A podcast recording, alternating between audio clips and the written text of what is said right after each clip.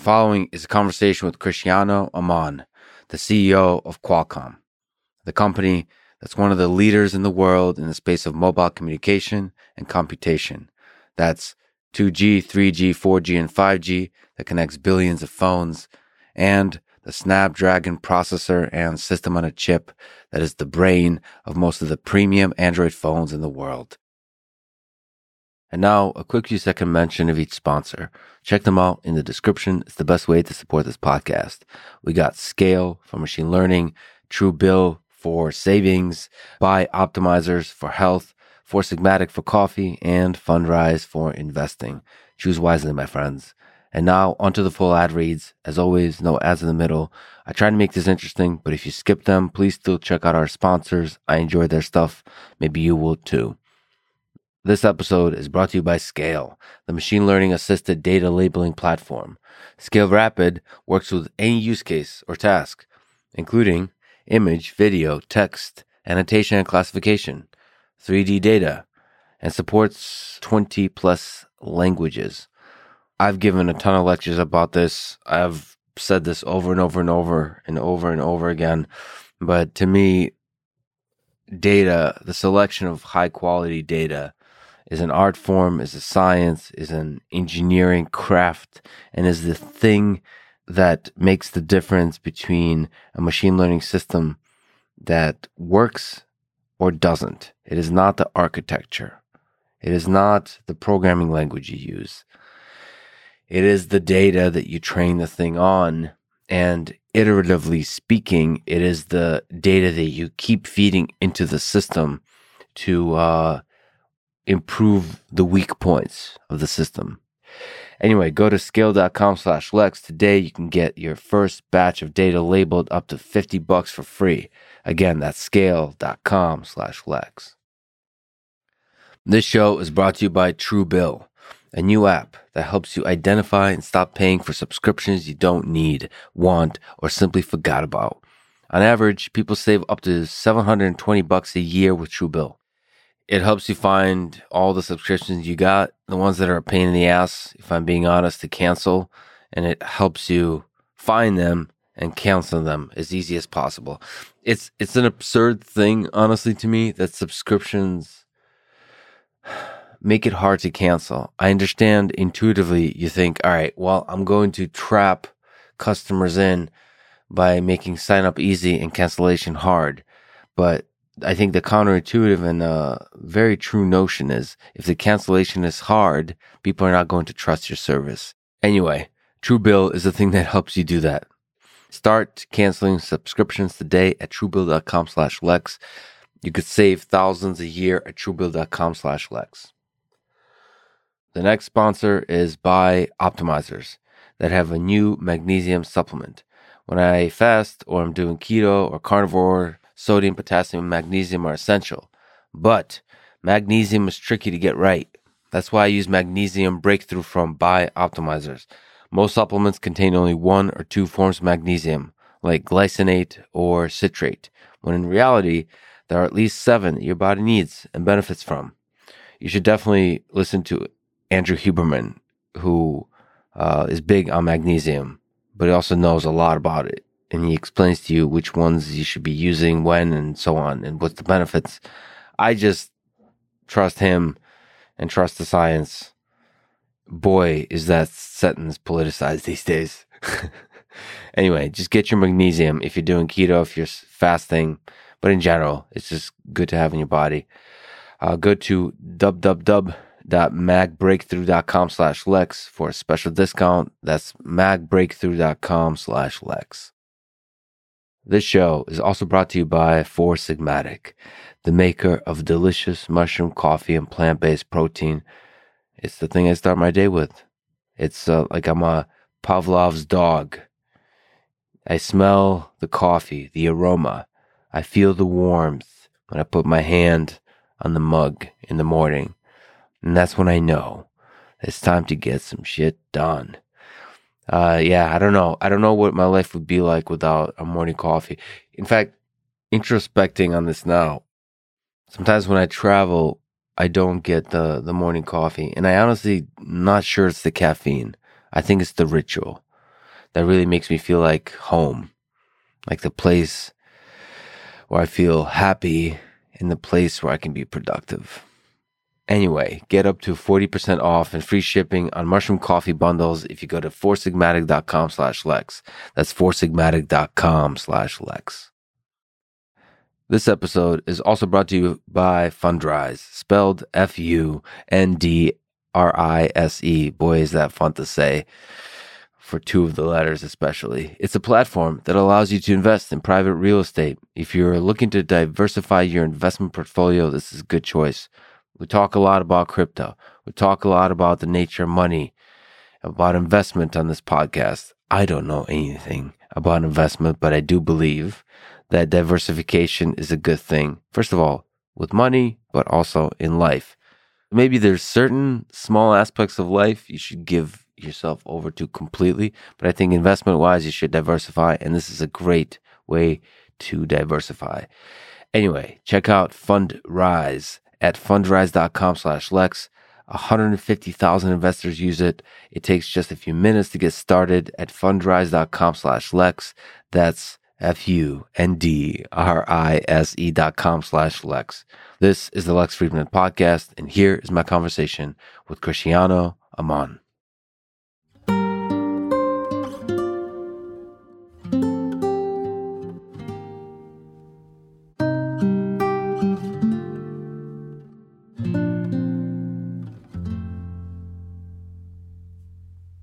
You are originally from Brazil, so let me ask the most important question, the most profound question, the biggest question. Who's the greatest football, soccer player of all time?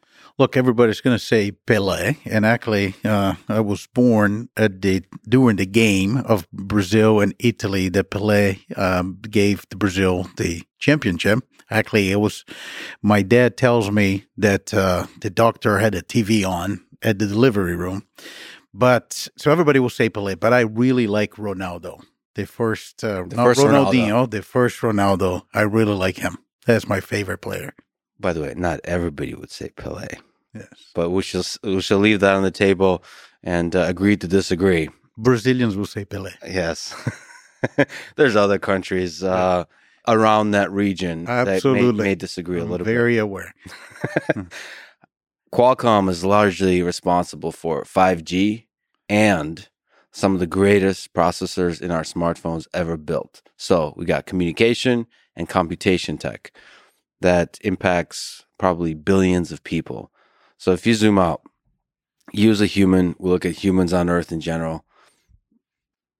Does it blow your mind that we have these billions of smartphones communicating and each of them have the computational power? You know, you're talking about 10 billion transistors. That's 1 million times more than 50 years ago in the best computers in the world. Like if you just zoom out as a human, does that blow your mind? Absolutely. Look, one of the reasons I think I love this company is we know that the technology we develop can change the world. And I'll tell you one more thing. Beyond the amount of processing power that you have now in the palm of your hands and being everyone in the world that's connected with broadband technology, the smartphone is also mankind's largest development platform. There's nothing like it. So you respect both the hardware and the software? Both. If aliens were observing Earth over the past 50 to 70 years, how do you think they would describe this particular turmoil, fun things going on the surface of this particular little planet? We live in interesting times.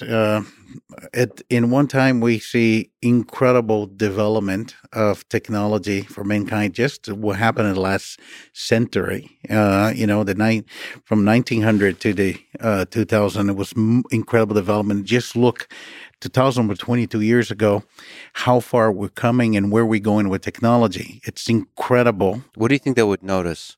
So there's road networks. There's all kinds of networks. There's lights that keep popping up, cities springing up. Like from an alien perspective, you're observing. Well, what I'm going to tell you is you have this contrast of incredible development of technology, but then you see some of the things that are happening right now, which is probably you would not expect them to happen on the 21st century. Just what happened in Ukraine. So I think that will be a more puzzling question for the aliens, I would imagine.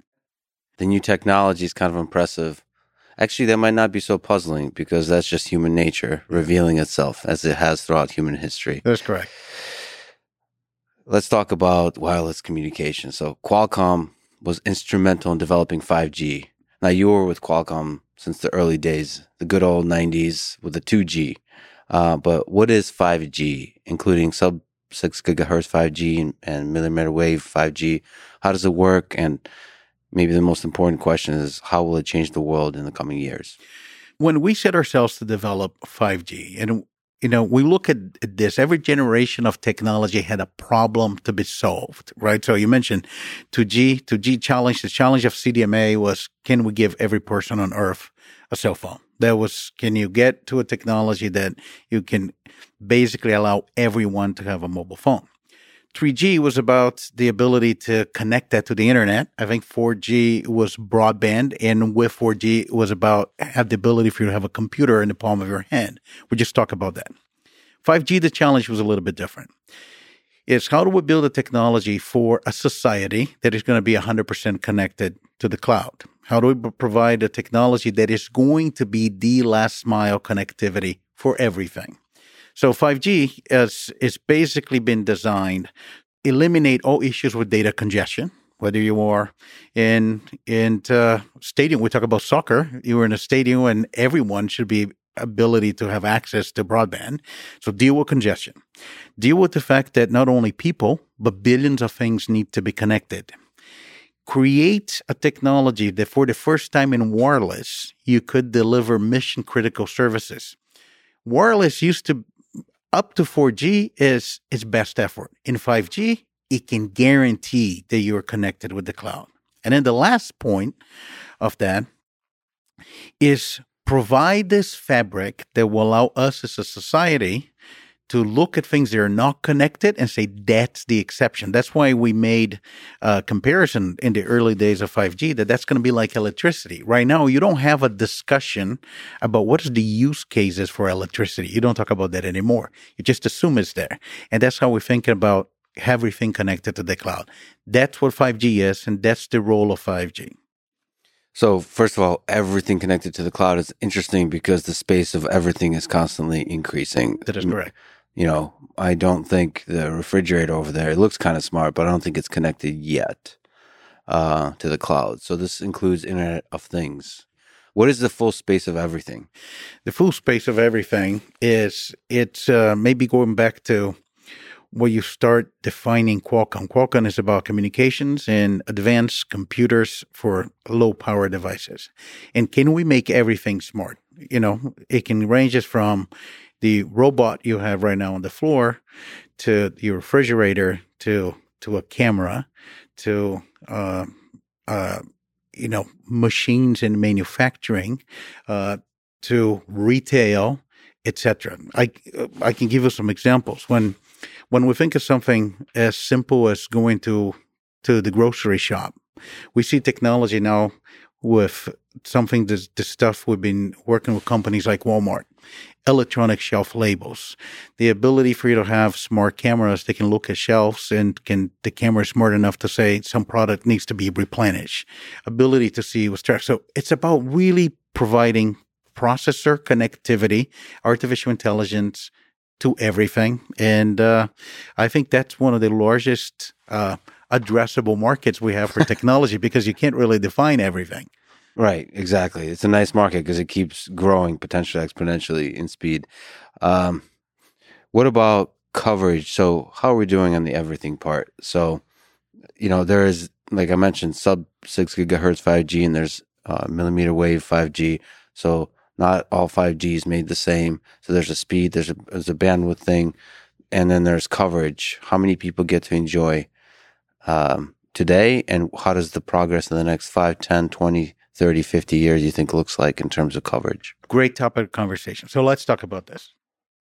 When I meet with regulators across the globe, I tell them, resistance is futile. Yeah. Allocate every spectrum to wireless. Every spectrum needs to be allocated to wireless. Yes. The reality is when we start moving from CDMA to OFDMA, we knew that this industry has done a lot to get more bits per hertz. But the reality is the massive amount of improvements that is required in capacity and in speed, you need more spectrum. You know, there's not so much we can rely on more bits per hertz. You just need more spectrum. And if you look, for example, what carriers, since the 2G era, they participate in different license and auctions, and every spectrum they accumulated from 2G or 3G or 4G, all of that, you may be able to get one or two channels max of sub-6, which is a channel is about 100 megahertz or 200 megahertz, and that's it. So we need more spectrum. So 5G has been designed to work across every spectrum, from the low-frequency bands, that's what we call the sub-6, but you needed more. You needed to go to the millimeter wave. So that's why 5G is a technology that you can deploy from 450 megahertz as an example, or 600 or 700, all the way to in the 42 gigahertz. And that's where millimeter wave comes into the picture. Now, let's now connect this to your question about coverage of 5G. The easiest thing to do is to deploy 5G in the new spectrum you can get, which is in the sub-6. You see bands being auctioned across the globe in the 3.5 gigahertz. There's nothing special about the band. It's just the only one that was available because everything else has been used for 4G. And you can deploy on that, go into existing cell towers and just put a new equipment without having to build new towers. But when we go to technologies such as millimeter wave, then you have to build more dense networks. You need to build more stations because a deployment in that case looked like a Wi-Fi deployment. It's almost like Wi-Fi access points. When you need to build more stations, you need permits. You need to build fiber, so it takes more time to densify. So what you see happening is coverage is being built fast with sub-6 across the globe. Now, the United States also have the sub-6. So that gets you to coverage very fast. But millimeter wave, it's moving. And I will say, for example, Verizon, United States has had a leadership in building millimeter wave. It takes time. I'll say cities like Chicago, Manhattan, starting to get coverage. It will be a process over a number of years as you build those different access point type networks, but it's inevitable.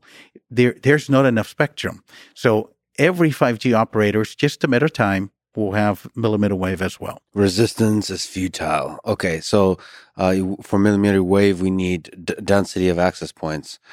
And what's the biggest resistance for Qualcomm, for human civilization?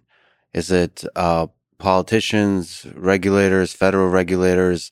Is it individual humans?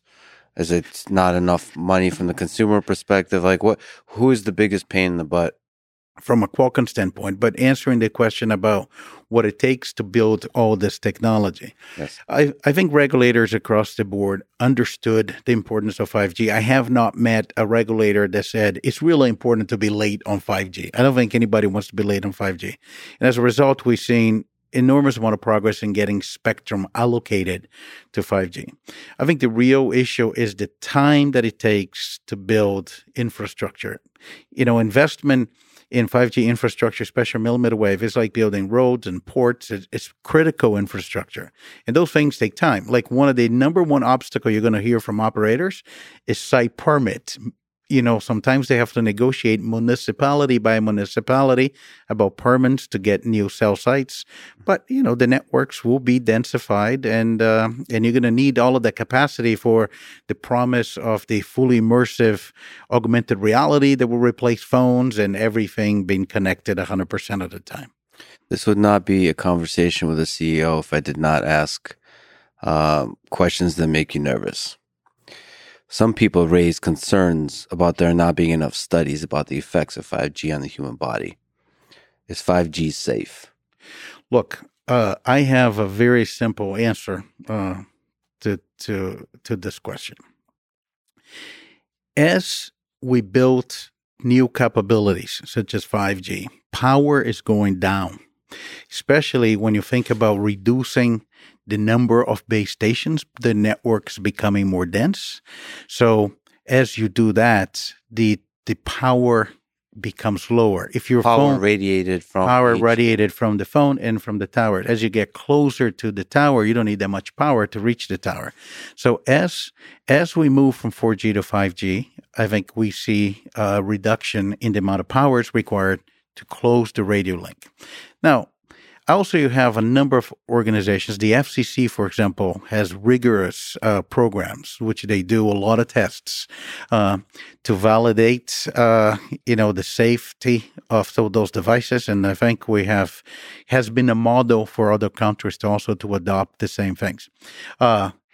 Cellular's been around for a number of decades now. I think smartphone is our most beloved device today, and I would argue how it's difficult to answer those questions because but I'll argue that the data to date that we've seen in 3G and 4G, has shown that a lot of the initial concerns were not valid. We look at 5G, even though it's new, it's just less power. So we look at from a physics standpoint. So from a biology perspective, there's a lot of evidence, there's studies that show that it's not dangerous, that it is in fact safe. However, the concern that people have is when you scale technology exponentially, how will that change human civilization? I mean, that doesn't apply to 5G, that applies to every technology. You said smartphone is the most beloved device, but love sometimes hurts. That's the impact on society, we don't know. And there's a little bit of fear. There's both excitement and fear.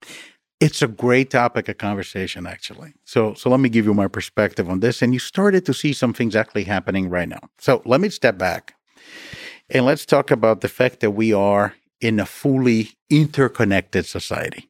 That when you look of the situation today, we talk about smartphones, largest development platform.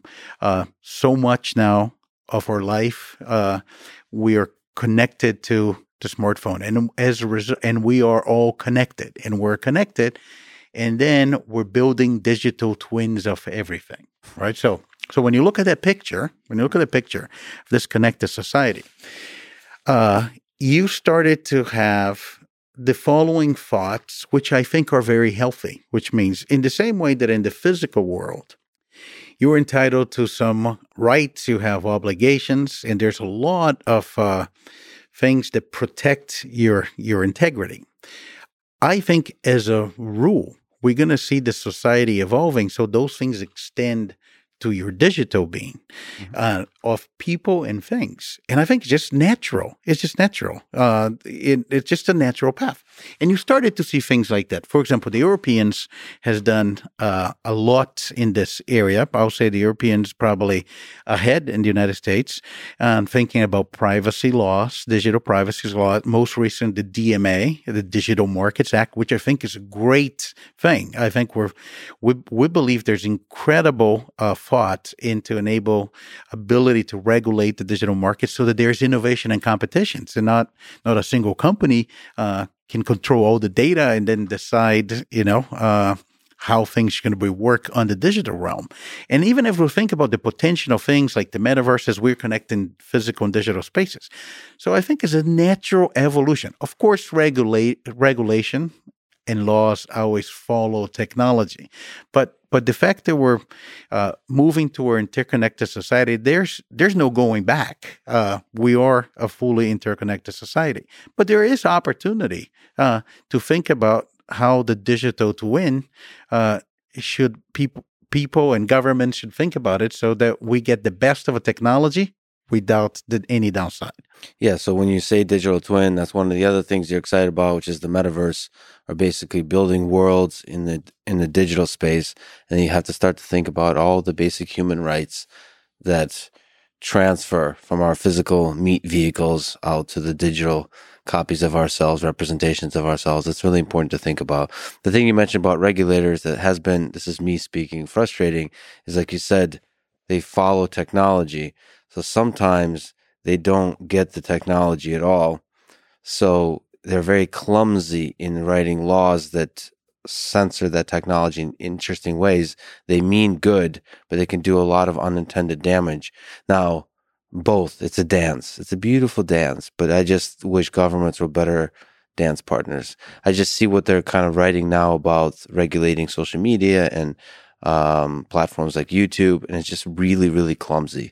They don't understand how machine learning works, how recommender systems work, and I just wish they kind of caught up a little more, because it's really important to be great at regulation, but also it's important to let companies flourish and embrace this new wave of technology. That weird dance, I'm more and more learning, looking at public policy, how much positive government can do and how much clumsy negative it can do, unintentionally, just out of sheer incompetence or lack of curiosity about tech. That's my rant about regulators. I think it's a valid point. As I said before, I think the Europeans probably have a very good framework, but you know, the way I'll think about it, we depend on have the ability to innovate. We depend on the free markets. We depend on the ability to create, technology that will be disruptive. But at the same time, I think the tech companies probably should spend time helping governments understand ahead of time so that they can be better prepared. Let's talk about one of my favorite topics, Snapdragon. So Snapdragon is a system on a chip. This processor has probably powered billions of smartphones over its pretty long history now, a decade and a half maybe. So it's constantly iterating. There's constantly just like a turmoil of beautiful innovations happening. So last year was Snapdragon 888 was the main one with the 5 nanometer. And this year it's Snapdragon 8 Gen 1. It's a new naming scheme. Okay, what's the sexiest, most beautiful idea or concept to you about Snapdragon? Let's start there. The way I would describe it, and I think the reason we have been successful with it, is to really understand how to build a platform, a single chip, that will have every single capability if you want to make this smartphone in the palm of your hand, something that has all of your computing needs. And it was the ability to get, from an engineering standpoint, ability to get into a single chip of not only all possible connectivity technology, from cellular to Wi-Fi to Bluetooth to every single constellation of satellites for position location.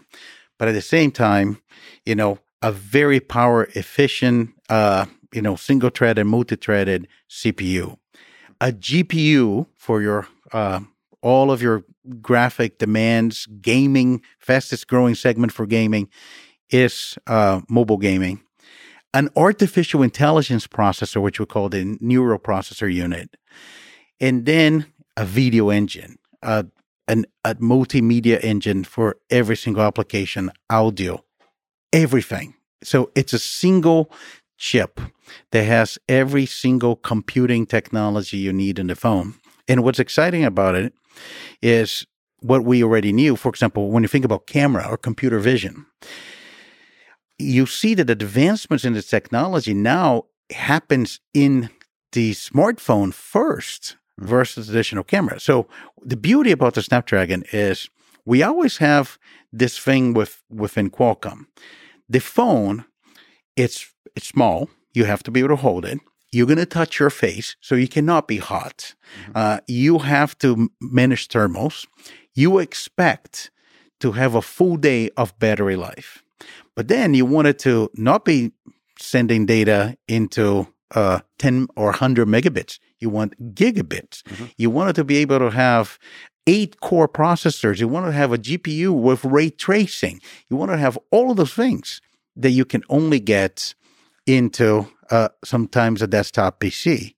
And to do all of that in your phone and be able to be in the leadership position generation after generation is an incredible thing. And we're very proud of that at Qualcomm. Yeah, so you have to do the Wi-Fi, 5G, and you have to be good at every one of those technologies. And pack it all in, and there's also a pressure to make the thing faster and faster and faster, and then there's more and more applications that you're supposed to be effortlessly using. And then you mentioned the NPU, GPU, CPU. They have to also dance together somehow. They have to communicate well, share memory or not, depending on what the application is. And your battery has to last all day. Yeah. So think about that. From a company like Qualcomm, we have to be good in each and every one of those technologies. We can't just say, oh, we're a CPU company or a GPU company or we're AI company. We have to do everything. What does it take to design a great processor? So design this system on a chip that you mentioned. Is there some insight you can provide in this chaos of engineers, designers, leaders, the people that think about how much this is all going to cost, the whole mess of it? I'm, of course, very partial about it. I've been in this company for probably more than 26 years. But I'll argue that there are a couple things that are ingredients for the success. So we talk about the fact that you have all those different technologies, they evolve at their own pace, and you have to be good in each one of them, and you need then to make them working together. So you need to have an engineering organization that with an incredible collaboration culture, because everybody has to be working. The train is going to leave the station. Every cart needs to be there, right? When it leaves the station, it needs to leave on time, especially in the phone business.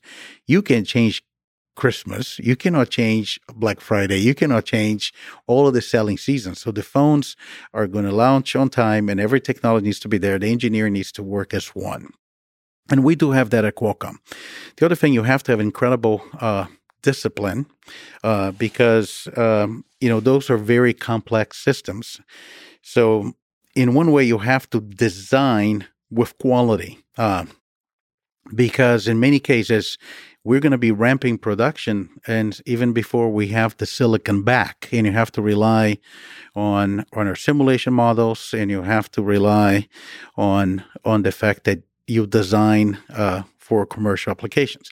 That takes a while to build, and it's probably been the history of a semiconductor business at Qualcomm. So you mean like the framework of how many people can use simulation software and all that kind of stuff to build the thing, with a hard deadline that you might not even get back from like manufacturer before. Yeah. You're not allowed to have any mistakes. No wonder our name is Quality Communications. I never even thought about the qual part. Quality. So quality, and there's a bar that's high, and you're not allowed to mess up. I mean, to me, as an engineer, that's exciting. Hard deadlines, no room for mistakes. I love it. Super stressful, but I love it. So there's a couple of other small companies called Google and Apple. So Google is now using its own chip for the Pixel 6. Apple using its own. How does Qualcomm outcompete Google and Apple? How does it beat them? We don't have to outcompete Google. Actually, if you look at our mobile strategy today, and then one thing I was very clear when I became CEO, I think there's a lot of confusion in the market. Our mobile strategy is very clear. We are focused of making Snapdragon synonymous with premium Android experience. That's what Snapdragon is. Android, phone of the people.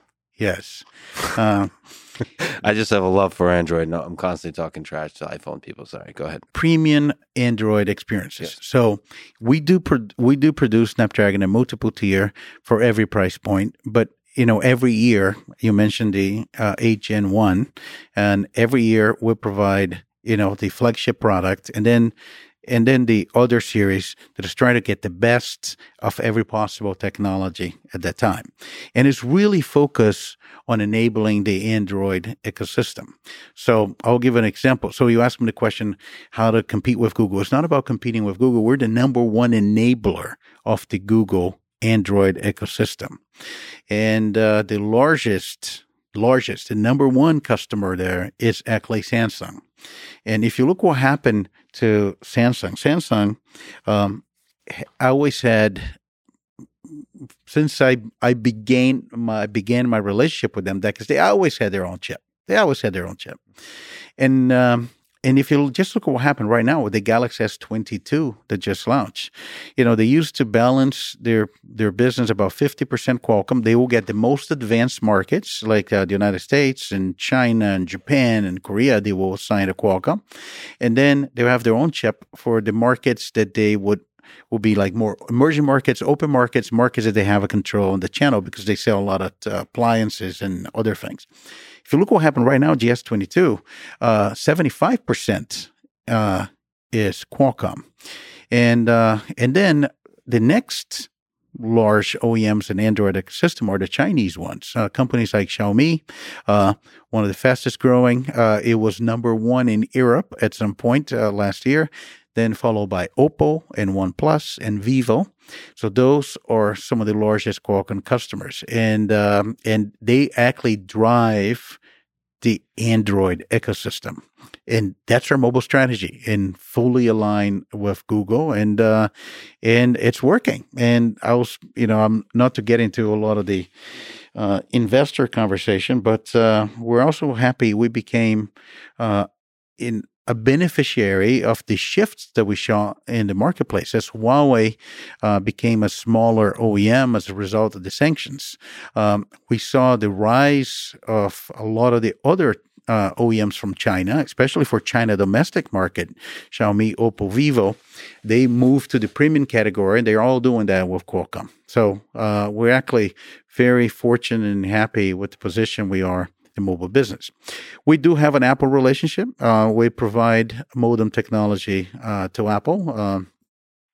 It's a multi-year relationship. Apple has been very public that they are investing to develop their own modem. But the Qualcomm strategy has been clear. You know, we're really focused on Snapdragon. You know, not our mobile strategy is not defined by providing a cellular modem to Apple. Our mobile strategy is this that we just talked about. It is about the unique thing of Snapdragon that has every single technology integrated into a single SoC, and provides a premium experience. And that's what we're doing, and focusing on the Android ecosystem. I don't know if I can ask you this kind of question. It's like picking your favorite children or something like this. But what smartphone with a Snapdragon? You mentioned Samsung Galaxy S22, OnePlus. Those are phones I personally really enjoy. What phone do you currently use? Or do you have multiple phones? You just... I do have multiple phones, but I do use Galaxy S22. That's your favorite one? All right. Well, you heard it here first, folks. Okay, so excellent. Can Qualcomm also, let's take a brief step away from mobile and take on Intel and Apple and other such companies in the laptop and desktop space. So the nature of what a computer is seems to be changing. It's like smartphones like merging. It's all being a smartphone just with a bigger screen or something like this. So what does the future of that look like? Before I answer that question, let me just step back a little bit because, and I'm sure we can talk more about those things, but the reality is Qualcomm is changing a lot. And I know we spend a lot of time talking about 5G and smartphone and Snapdragon. And I think that has been what had defined Qualcomm for many years. But the reality is even consistent with that 5G conversation, which is a technology to connect everything, Qualcomm is also changing. Our technology that was in many cases designed for phones, and we said it in the beginning, connectivity and processing is going to virtually every industry. And as a result, Qualcomm is really changing with it and expanding to a number of different addressable markets. Some of those markets is the PC, as you talk about it, the convergence of mobile and PC. And the reason I'm excited about this, because you see a lot of things happening that bring this right front and center when you think about the future technology. So what we learned with the pandemic is that the number one use case of personal computers is communications. It is interesting when you think about that. That's the number one use case on a PC today is communications. It's actually funny because in the cellular industry, actually I'll say, let me step back. In the telecom industry, we've been chasing this killer application of video telephony for decades, right? I remember back then in the wireline, even before the internet and IP, ISDN, you remember those AT&T desk phones with a little screen, and they said, you can do video telephony. We don't watch that in Back to the Future 2. Then when we started developing 3G, people said, what's the application for having data to a cell phone? All video telephony. Then we started doing 4G. And in the beginning, people said, well, why do you need all this broadband? Oh, video telephony. But it took a pandemic to make video telephony the killer application. And that's now the number one use case on a PC. So now think about that for a second. Personal computers now, they're technologies that people, when they were going to buy a PC, they didn't care much about it. Now they do. Camera. How good is the camera? The audio. Is that connected? How good is the connectivity? Do you have the latest and greatest Wi-Fi and cellular? What's the battery life? Because you're going to be working from anywhere. Sometimes you're near that, sometimes you're not. So all those things, what's the portability like? So those things started to change how we should think about the PC. But I won't stop there. Let me talk about another trend. So, and all come as a result of what we saw in the pandemic. Let's say that you're an engineer, you do computer-aided design. You have an advanced desktop computer or workstation in your office, but you want to work from home someday. So you're not going to move that to your home. So what do you need to do? You're going to have to rely on that. You're going to run that on the cloud. And you're going to run it on the cloud. You need high bandwidth because you almost wanted the cloud to be the same as your computer for that use case. That's the 5G on-demand computing use case. They use 5G is almost a link between two computers. But then, CIOs are saying, well, my workforce is going home for certain days. I want all the data to be in the cloud. So you look at, for example, Microsoft OneDrive or the ability to collaborate. You need the bandwidth. So that when you put all of those things together, you start thinking about what is the next generation PC? And that's the opportunity for Qualcomm. I'm just giving an example. Back in Mobile World Congress recently, Lenovo, they have a line of enterprise laptops called the ThinkPad. I'm sure you're familiar with it. Mm-hmm. So they announced the ThinkPad based on Snapdragon. With 5G on, 28 hours of battery life. Oh, wow. So that's next generation. So it's just a nice screen with extremely high, nice screen and keyboard, and extremely high connectivity to maybe an even more, like a more powerful machine in the cloud. Something more, the data, connecting to the data, connecting to compute, all that kind of stuff. You have the camera capabilities. And let me go one step more. Microsoft talking about some of the features they're doing now using on Windows 11, using Snapdragon. Remember, we talk about it. Snapdragon has an AI processor inside there. So one of the cool features Microsoft's talking about it is you can be on a Teams call and you can make sure your eyes are looking at the camera 100% of the time. Well, that's an interesting, so they can be talking about that. And you do that with AI. Yes. That's really tricky to pull off. For example, the reason I'm a huge stickler for doing these in person, these conversations in person, it's really tough to get right, but it's a worthy challenge. So that's where the metaverse hopes to. So because you said the importance of this telephony, of humans connecting, teleporting themselves, getting that right is really difficult. There's a lot of people hate Zoom meetings, but that doesn't mean you can't improve that experience and get rid of the hate. A lot of people hate talking to their car too, because the voice, the natural language processing is terrible, but when it's not, it's a beautiful thing. So getting that right is... This is an opportunity. Think about it. It starts with the PC, making the PC giving you a better experience for Teams, but then it goes right back into this trend of connecting physical and digital spaces, and all the work we're doing with the metaverse and virtual reality, in the future is, why not call somebody or connect with somebody with a hologram? It's possible. And also to mention some increasing amount of intelligence in our cars. So semi-autonomous, autonomous cars, and the interactivity between human and car, which are, for me, things are really exciting. Let me ask you a big question. So when aliens, again, now on the other side, right, and humans destroy themselves through nuclear war centuries from now. Let's hope not. But in case, let's just hypothetical thought experiment. And they write a history of humanity in the 21st century. What would they remember Qualcomm in the 21st century as a company? Would it be a car company? Would it be, think of all the crazy pivots that might happen in the next 50 years? Because you're thinking, you said Qualcomm enables all of these things with 5G, and there'll be probably other Gs. It keeps increasing. So basically connectivity and computation, and everything becomes connected and everything is capable of computation. might you become a robotics and car company? I will argue we're already an automotive company today, and but let me tell you what I would like Qualcomm to be remembered and recognized for. I think everyone that knows Qualcomm immediately, connect us, pun intended, to connectivity and wireless. But the reality is we've been actually the company providing intelligence and processing to everything on the edge, everything outside the data center. That's what we're doing. Those billions of devices, they're going to be connected. And that's kind of explained when we talk about the connected intelligent edge, the beyond phones, cars, PCs, and all of those, and the broader IoT, as we talk about, everything will be connected and intelligent. And that's what we want Qualcomm to be recognized for. So, by the way, for people who are not familiar, there's some technical jargon, but people use the word edge, like edge computing. It's, by the way, that's probably changing what that even means, but it's basically everything that's not a giant thing that's making a lot of noise in a building somewhere. So it's mobile devices, and the mobile devices of all kinds of, well, a refrigerator is not mobile, but it would be edge. So it's like, what's a sandwich? That kind of discussion.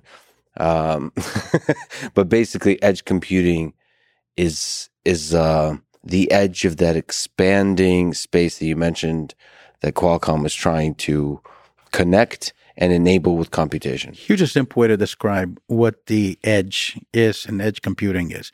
I think as we think about the evolution of the data center, you need to bring the computational closer to the devices.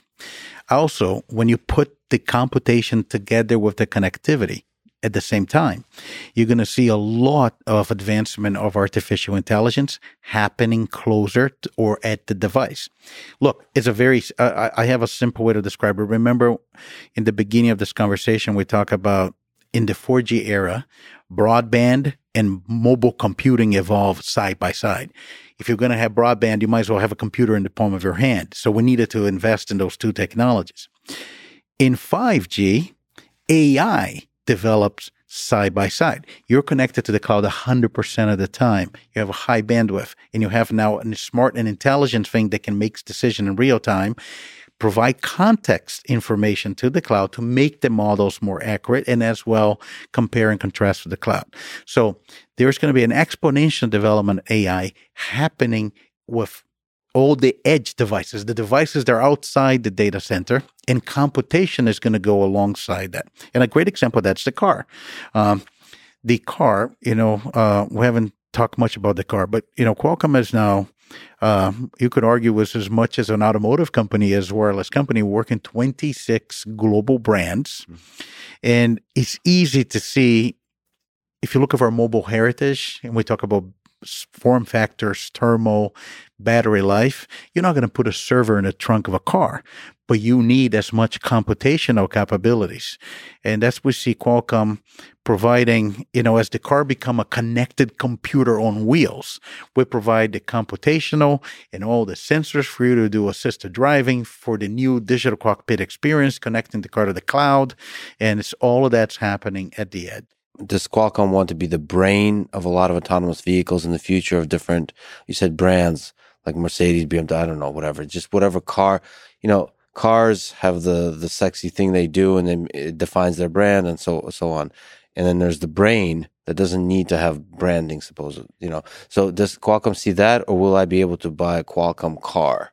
Like literally. No, you're not going to be able to buy a Qualcomm car, but we're already on our way to become, the brains of the car. Brain. The way you should think about Qualcomm automotive strategy is the car companies realize they need to become technology companies. You just look, for example, of the market cap of some of the new electrical commerce and compare them with the legacy car companies. Which one is that? I heard of. Well, let's just use an example. One of them lives in Austin. Let's say Rivian, right? Rivian. Oh, that one too, yes. The car companies are not going away. It's actually a mistake not to bet in the car companies. The car companies need a technology partner that will provide the digital chassis for them. And that's what we're doing. So if you look at Qualcomm, we talk about a Snapdragon digital chassis. So we want to be the preferred technology partner of the car companies, and I think it's working. The strategy is working right now. So basically helping the car companies accelerate into becoming technology companies. Connecting the car to the cloud, redesign the interior of the digital cockpit experience, and provide the computation and sensor capabilities for autonomy and assisted driving.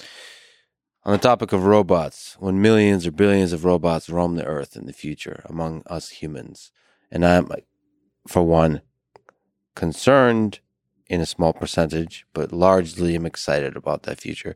Will Qualcomm be the thing that powers their brain?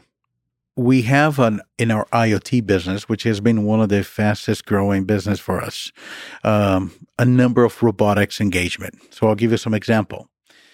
And if you look of the Amazon Astro, you familiar with that? There's two Snapdragon in there. This is really exciting. They're supposed to ship it to me. Where is it?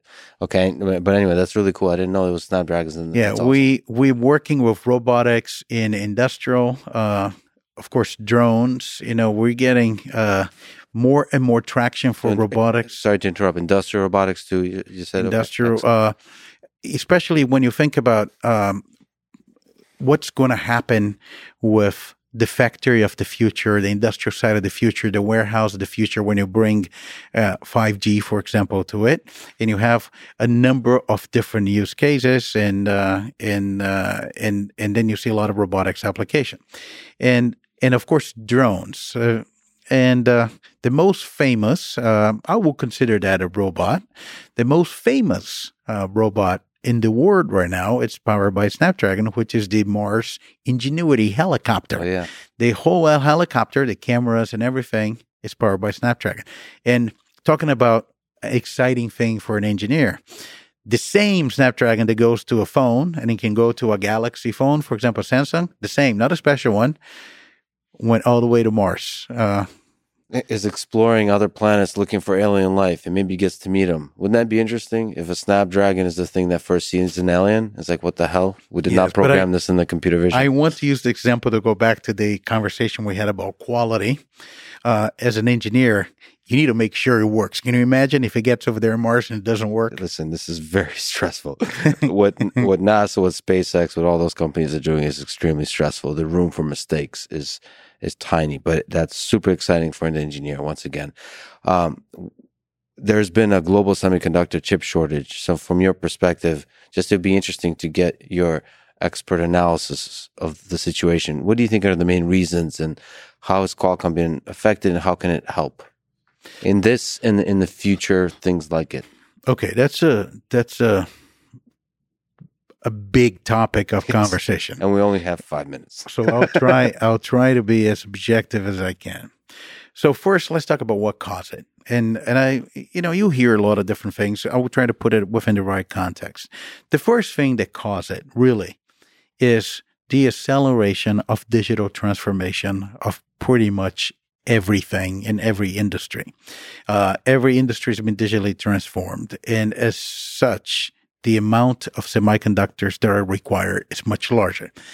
Just to give you a practical example, if you think about the automotive as an example, the cars there's cars that are launching today. The new model launching today most likely has 10x the amount of chips of the prior model. And the model that people working on this coming in next, probably 10x that one. Yeah. So you see the amount of silicon, and then billions of things become smart.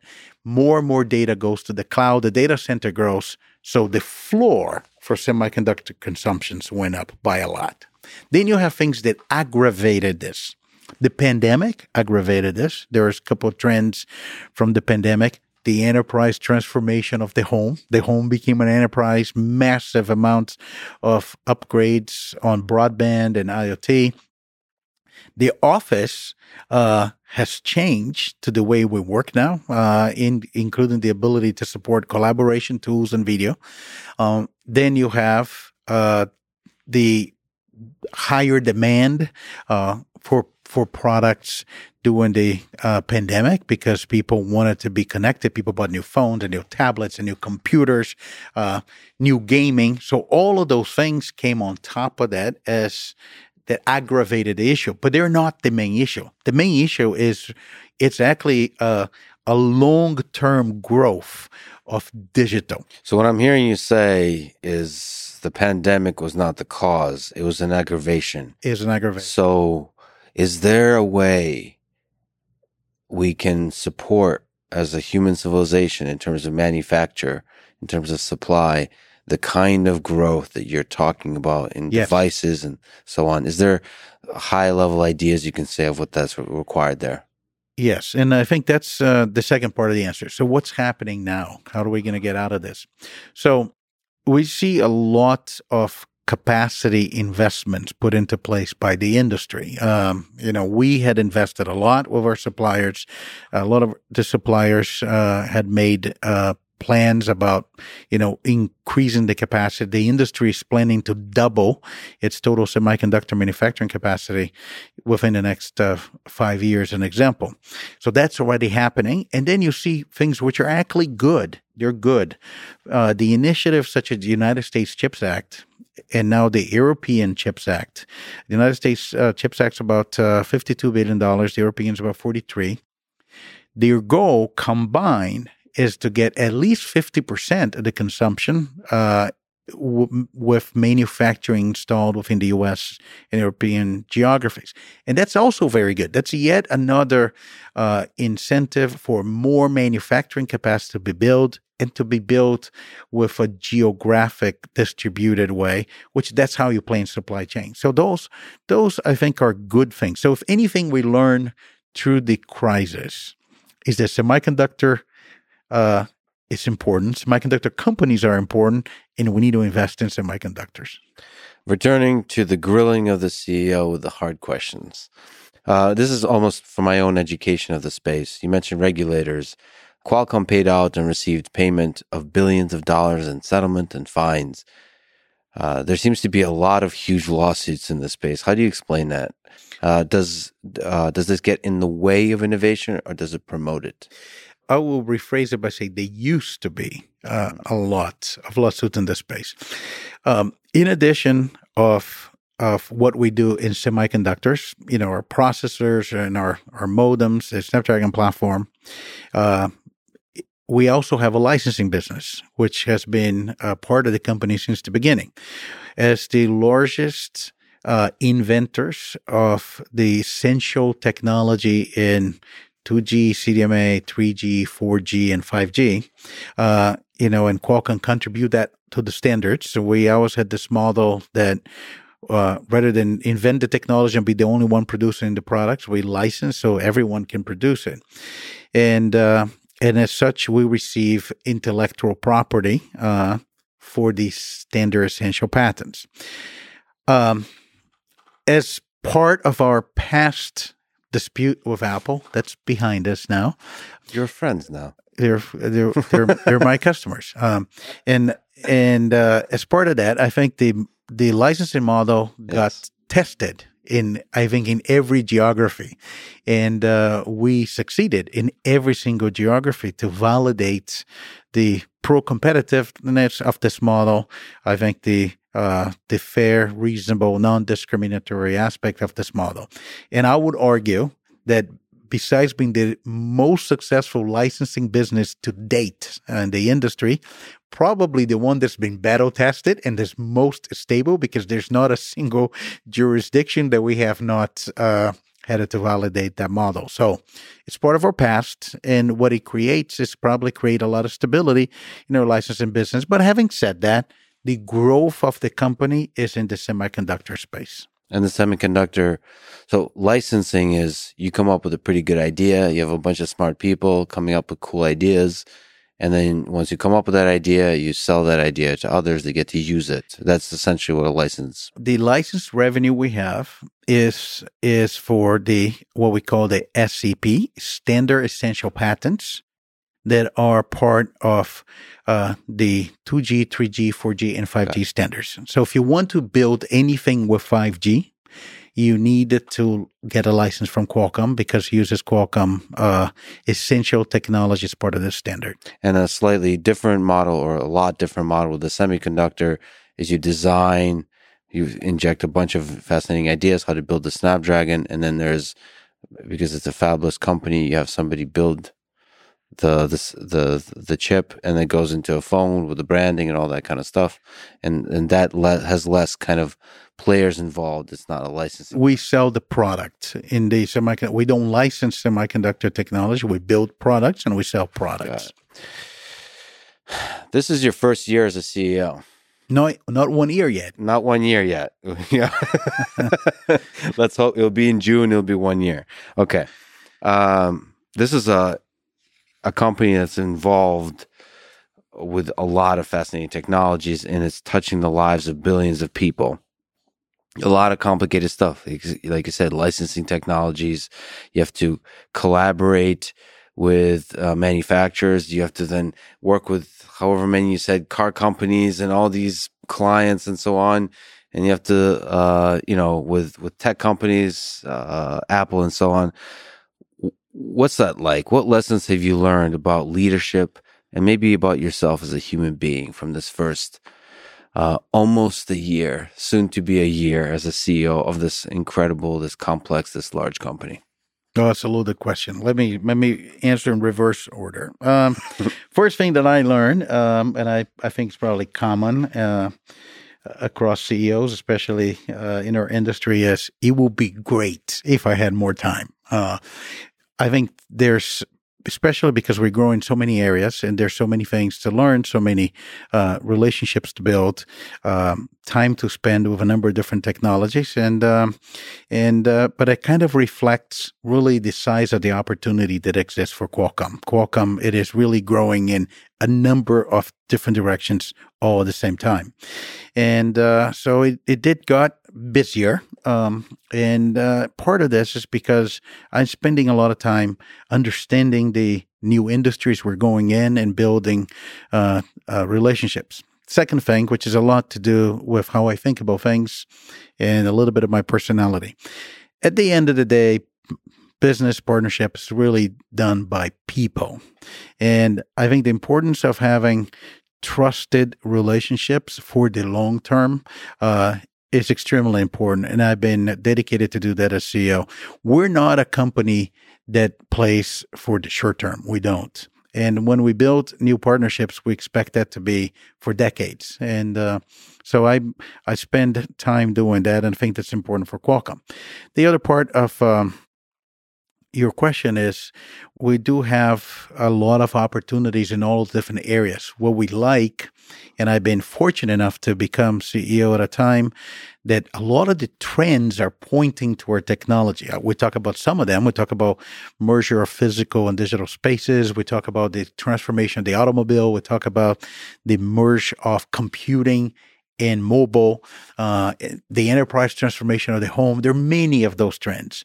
And those trends create opportunities for Qualcomm to be providing technology first. And as such, we're in a hurry. So I'm in a little bit of a hurry because I think the opportunity is incredible for technology, but having fun and enjoying the job. Is there a burden because of so much what you said is partnerships and, almost like friendships, connections with other human beings. Me as an introvert that has a lot of social anxiety, that seems extremely stressful. So is there that burden on your shoulders? You have to wake up every day and talk to friends you've had for many years. It could be, and then convince them and make partnerships with them, talk with them, describe to them the future, sell them an idea, and then yourself grow because you don't know what the heck the future is going to be like. And you have to project both confidence and humility, all those kinds of things. Is that exhausting? It is exhausting, but it's something I do like to do. And it's not only with partners, really. It's also internally to your employees. Yeah. So I think to get alignment on the vision and faith in the vision and execute. And at the end of the day, we're very fortunate. We have a lot of smart people. So people, if they're aligned with the vision, they know what to do. And then, of course, as CEO, you have to convince your investors that that's the right idea as well. If you can put on your wise sage hat, do you have a advice for young people in high school and college? You yourself started from the humble beginnings in Brazil. Maybe a bit of a wild, risky decision to go to Japan, and now are at the head of one of the biggest, most successful, most impactful companies in the world. Given that story, can you give advice to young people today that, you know, how they can have a career or just a life they can be proud of? I think the first thing, and of course, all of those answers are going to relate to my own experience, right? The first thing is, it always worked for me to have a plan, even if the plan is just what I'm going to do within the next 2 years. But what do I want to do? Where do I want to go? And I think it's important for people, especially young people, is to really, have a dream and go pursue it. I mean, have dreams, not go back to bed to sleep. It's really what do you want to accomplish, and then what it's going to take to do that, and then believe in yourself. I like I said, I joined Qualcomm as an engineer, I didn't have any plans when I joined to be CEO, but I do want to, as an engineer, what do I wanted to do, where I want to contribute, what I wanted to work on, and then keep evolving from that point in time. The other thing is, this is an advice, it's more of like career advice that I got. I got early in my career, was extremely helpful for me, and I will give that advice to everyone that is interested. Spend time understanding what are the things you're good at and what are things you're not. Like, what is that real border between your area of competence and your area of incompetence? And once you see that, you know exactly what you have to work on, and you can say, that's what I want to go next, this is the gap, I need to do it. And it's faster when you can identify yourself before other people can tell you.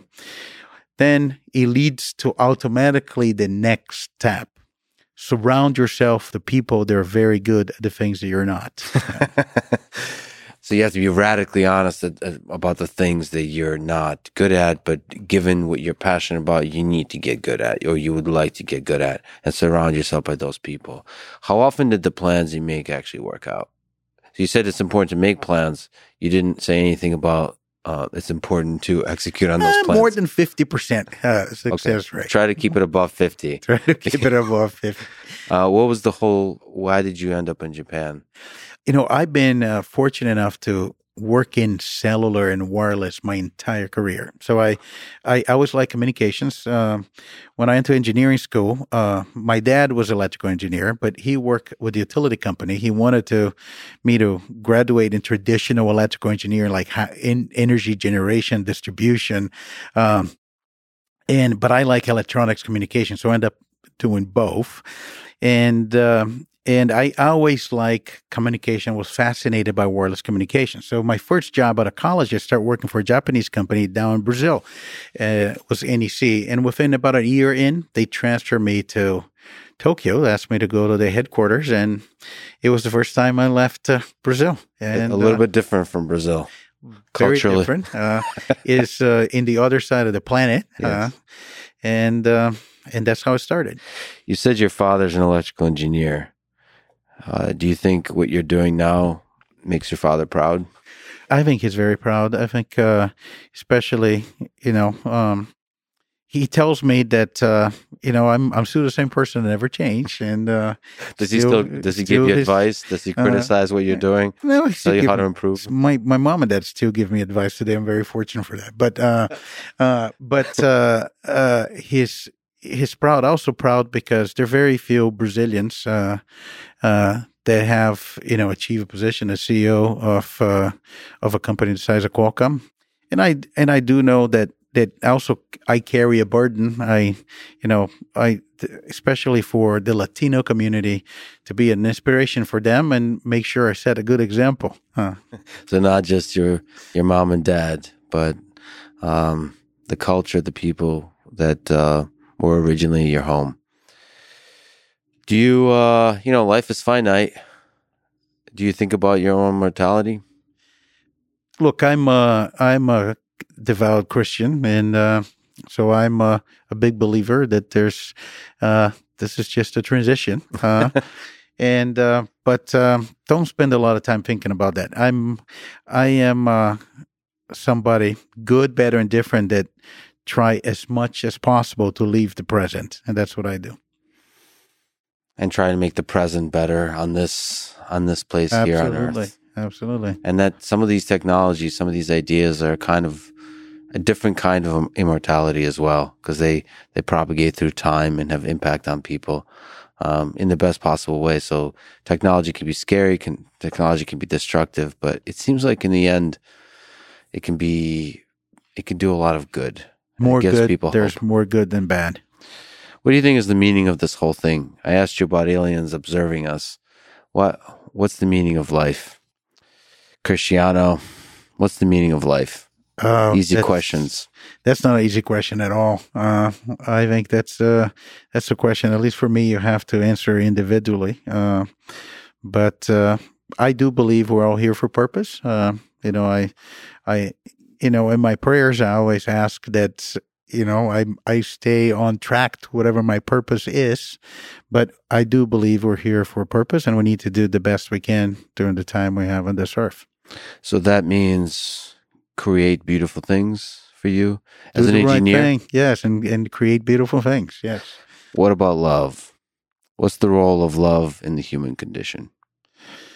Love's very important, and it's an essential part of being human. It comes in the package. And I think if you look at the situation, what's happening right now, I think you look at the situation with some of the underprivileged communities, you look at the homeless situation, I think we all need more love. Yeah, and I think people that build incredible technology sometimes forget the love part. Like those are all, it's all integrated. There's no, thinking about humanity is really important when you build tools that empower that humanity, because there's I at least I personally believe we're all capable of both evil and good, and we have to build technology, build societies, build governments, build communities that inspire us to connect with the good part within all of us. I'm a big believer that technology is at the end the force for good, and if you just look not trying to move away from a deep discussion to a more specific technical one. But if we started a conversation talking about smartphones, and smartphones really the first time that you could say that everybody in the world was able to connect to the internet and connect to each other. And I think what that empowerment that provided, it's an incredible force for good. Well, the company you lead, the technology you've created, one of them that I'm especially excited about, which is Snapdragon, the whole line of processors there. Currently, I would say at about 10 billion transistors. If you think about the human brain, it's about 100 billion neurons. So I think 11 Samsung Galaxy S22s are already smarter than me, and that's being nice to me. I'm really honored that you spent your extremely valuable time with me. Even though you said Pelé is the favorite player, beyond all of that, I think you're an incredible person, an incredible leader, and you lead an incredible engineering company. So thank you for doing that. Oh, thank you so much. Thank you for the kind words. Really a pleasure having this conversation. I really had a lot of fun doing it. And thank you for having me on your podcast. Thanks for listening to this conversation with Cristiano Amon. To support this podcast, please check out our sponsors in the description. And now, let me leave you with some words from Stephen Hawking. For millions of years, mankind lived just like the animals. Then something happened, which unleashed the power of our imagination. We learned to talk, and we learned to listen. Speech has allowed the communication of ideas, enabling human beings to work together to build the impossible. Mankind's greatest achievements have come about by talking, and its greatest failures by not talking. It doesn't have to be like this. Our greatest hopes could become reality in the future. With the technology at our disposal, the possibilities are unbounded. All we need to do is make sure we keep talking. Thank you for listening, and hope to see you next time.